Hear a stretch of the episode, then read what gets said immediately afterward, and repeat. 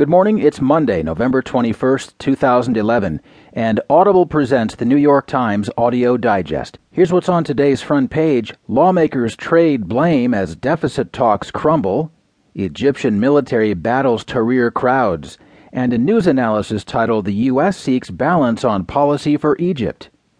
In today's national headlines, bomb plot suspect called fan of Qaeda cleric, and for a suspect, a solitary path to extremism. In today's business headlines, markets threatened by leadership doubts, mixed results as Google enters Microsoft's turf, and insisting children learn to read the old fashioned way by turning pages. More business stories to come, as well as more national and world news, a roundup from the sports page, and New York Times columnist Paul Krugman. Now, as selected by the editors of New York Times, here are the stories on today's front page. The top story is written from Washington by Eric Lipton, entitled Lawmakers Trade Blame as Deficit Talks Crumble. With the hours ticking away toward a self imposed deadline, congressional leaders conceded Sunday that talks on a sweeping deficit agreement were near failure and braced for recriminations over their inability to reach a deal. The stalemate was the latest sign of partisan deadlock in Washington. Barring an unexpected turnaround before Monday's deadline, the failure of the Special Congressional Deficit Committee will be the third high profile effort to fall short of a deal in the last 12 months.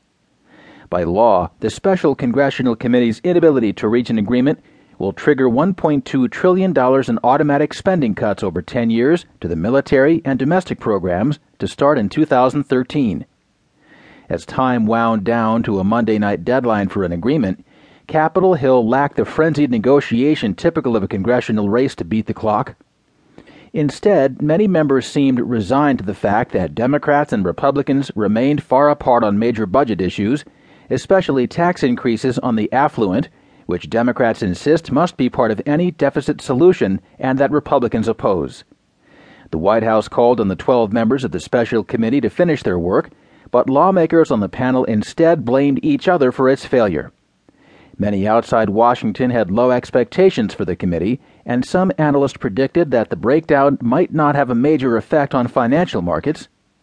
But the developments added to the air of uncertainty, with some members of Congress vowing to repeal the automatic cuts with new legislation.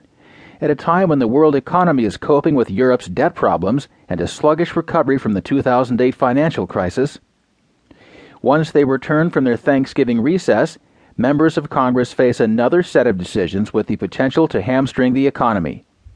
A temporary payroll tax cut for nearly all households and jobless benefits for many long term unemployed are scheduled to expire at year's end, and many economists predict that growth and hiring will slow further if such measures are not renewed.